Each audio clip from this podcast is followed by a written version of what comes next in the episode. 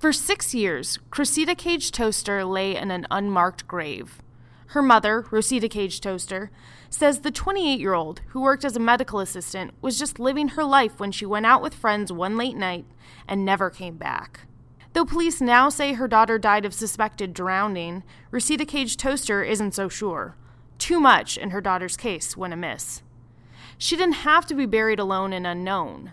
She was found by police, and she could have been identified, her family says, at least by her very distinctive large rose tattoo. The most descriptive tattoo was my nickname and my husband's nickname, which is her father. It's a big, beautiful red rose with blue and row on it. It just wasn't a regular tattoo with a name or something on it. It was a big, beautiful red rose that just burst out of your face. So, how could a missing woman remain missing even after being found? This is Michigan Crime Stories.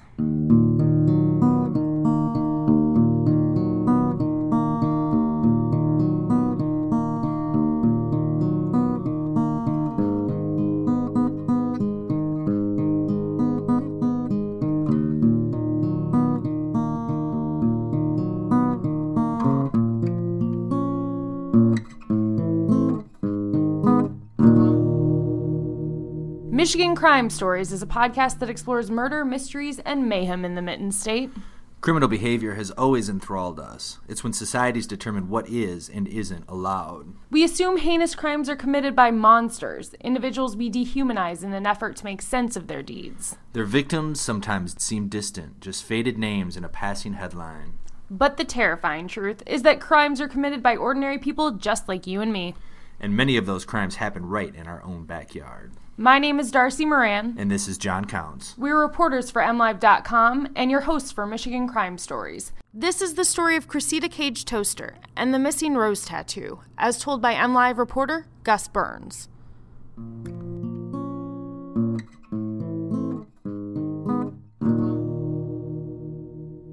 Kept calling in. I didn't get a call. I didn't get an answer. Well, police came to my door about 7:30 a.m and asked me, Was Cressida here? I said, No, I've been calling her. And then I asked them why. They said, Because her ID that was in her purse led them back to our home. The Impala was found on the bridge with all her belongings in it, like her purse and cell phone. And that's when all of this started. The investigation into the disappearance of Cressida Cage Toaster a 28 year old woman who vanished in Detroit in October of 2009 has left her parents with more questions than answers. The young woman's abandoned car, cell phone, purse, and ID were found on Belle Isle, an island park east of Detroit, on October 26, 2009. After reporting their daughter missing that same day, providing a distinct description of her, including of her one of a kind tattoo, and repeatedly going to Detroit police asking for updates, Cressida Cage Toaster's mother, Rosita Cage Toaster, says they got nowhere. Up until September 29th, 2017, that's when we discovered not only that she was deceased, but she had been buried since 2011. Cressida Cage Toaster's body was pulled from the river near Delray, a southwest Detroit neighborhood, about 10 miles from where she disappeared on Belle Isle, in March of 2010, just six months after Cressida Cage Toaster went missing.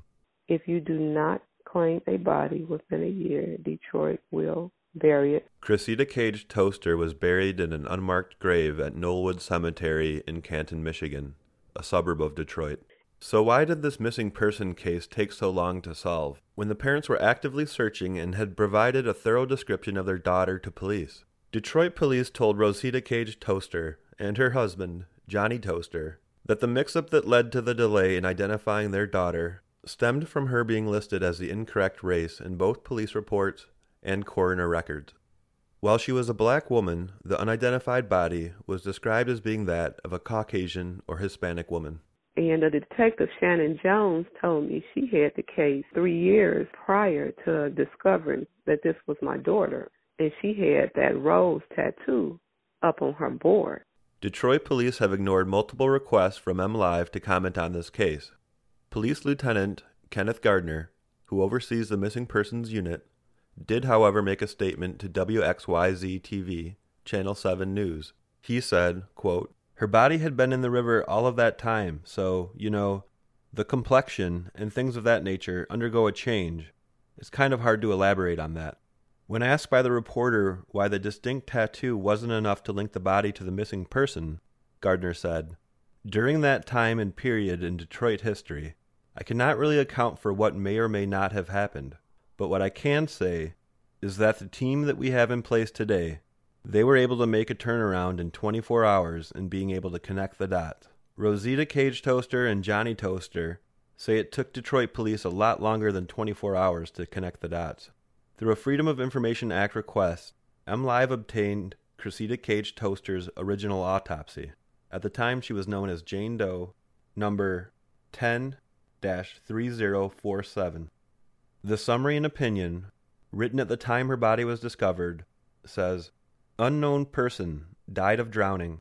According to investigation, the decedent was found submerged and was recovered by the U.S. Coast Guard. The exact circumstances surrounding the drowning are unclear. Therefore, the manner of death is indeterminate.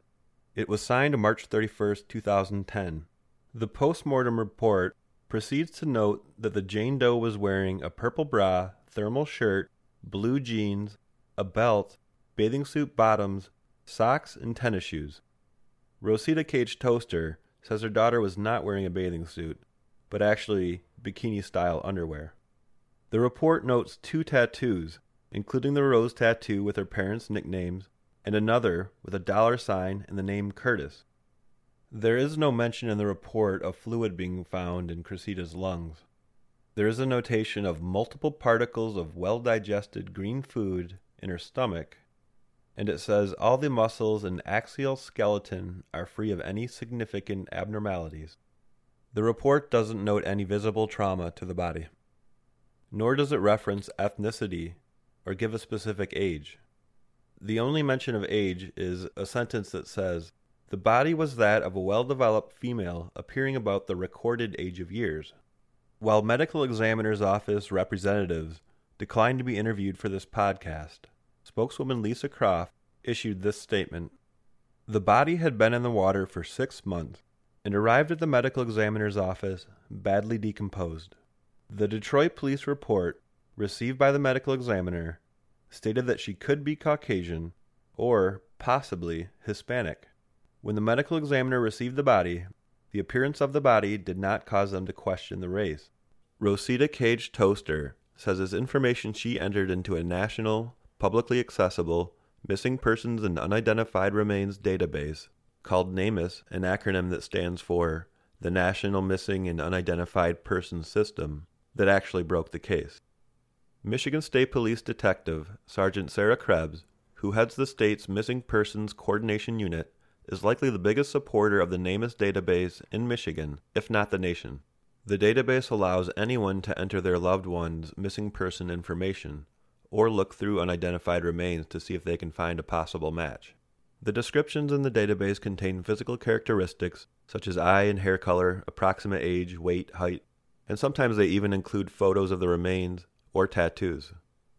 The problem has been neither police nor the medical examiner were required to enter information into the database.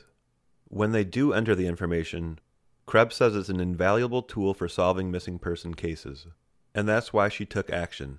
Krebs helped write House Bill 4633, which requires law enforcement to enter missing and unidentified cases into the NamUs database immediately after they receive them. Here is Krebs presenting the bill before the House Committee on Law and Justice on February 13th. She presented multiple missing person cases that were unnecessarily prolonged because officials failed to use all of the tools at their avail. This case, from Detroit, bears striking similarities to that of the Christina Cage toaster investigation. Although the mother recollects the exact precinct that she petitioned to making the missing persons report, upon checking NCIC, no such record existed. Bina Emery had gone missing February 23rd of 1988 in the city of Detroit. Because of an earlier project in 2013 using burial plot information from various cemeteries across Wayne and Monroe counties, MSP added some 200 plus undocumented, unidentified remains cases found into the archives of the NamUs database. When the Emery case was re reported to law enforcement at that event in 2014, an immediate association was found between Emery and a 1988 Jane Doe case, only described in the system as a juvenile black female. She was found July 2nd of 1988 in the Detroit River. Sadly, no dental records, fingerprints, or DNA were taken from that body at the time. With the help of the National Center for Missing Exploited Children, the 1988 Jane Doe was exhumed from a cemetery in Plymouth, Michigan, where it had been buried for 27 years. And in March of 2015, a positive identification was concluded. Even though the missing juvenile was reported in the same city that the body was found, with the same demographics, neither case made it into any database that could have associated the two. This made the mother wait 30 years to find her daughter. Well, this wouldn't cost any more money.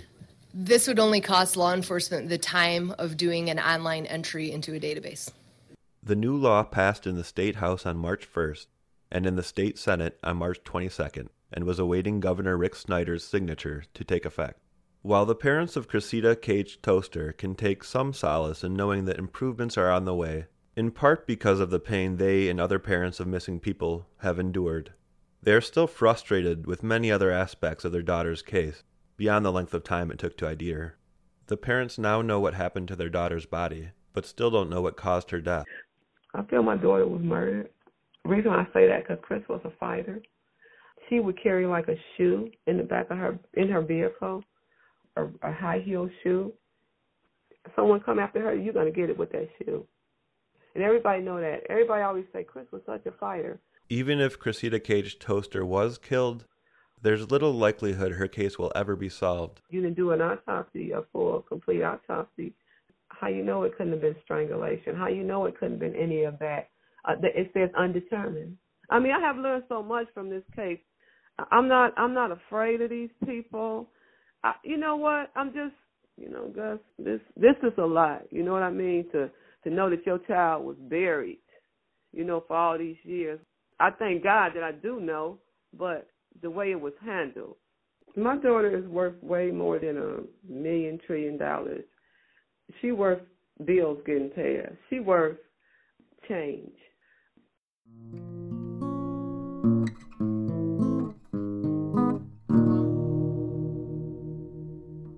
Okay, well, I'm Darcy Moran with Michigan Crime Story, sitting here with my co host John Counts and Gus Burns, who reported this story. Hey, Gus.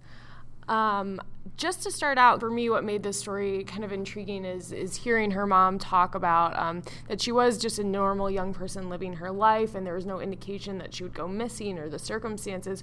What for you was the most intriguing part of this story, or what caught your attention when you first came across this? Um, I think it's some of the issues that existed, and it just seems like it's a shame that someone who could be identified rather quickly and therefore their parents find some resolution end up being buried as Jane Doe's and takes years to figure out who they are.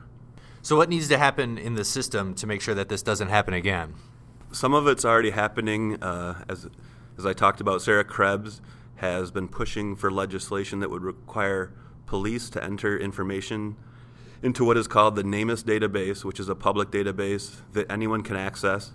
And they would be required to enter unidentified remains and missing people. So then any any person who has a family member who's missing can go through, and in, for instance, in this case, the family could have gone through the unidentified remains section of that database, and it has descriptions of tattoos and things like that, and they would have noticed that these unidentified remains matched their daughter. And likewise, police and medical examiners could do the same. So it sounds like that was kind of a, that is one of the goals that the family had is to get some resolution where this doesn't happen again to someone else's family. Um, have you spoken with the, the family at all about the the changes in the legislature, what what they're looking at here? Um, I mentioned to them that it was that it was being worked on, and they're happy to see that there are some improvements, but they think it's far from what needs to be done. Um, I don't have exact changes that they're looking for, but they feel like this is just something that's kind of glazing over the problem rather than solving possibly deep, deeper cultural issues within some of those agencies that they've dealt with. Well, thank you so much, Gus, for, for your work reporting this story and uh, for your time here. Um, this is Michigan Crime Stories.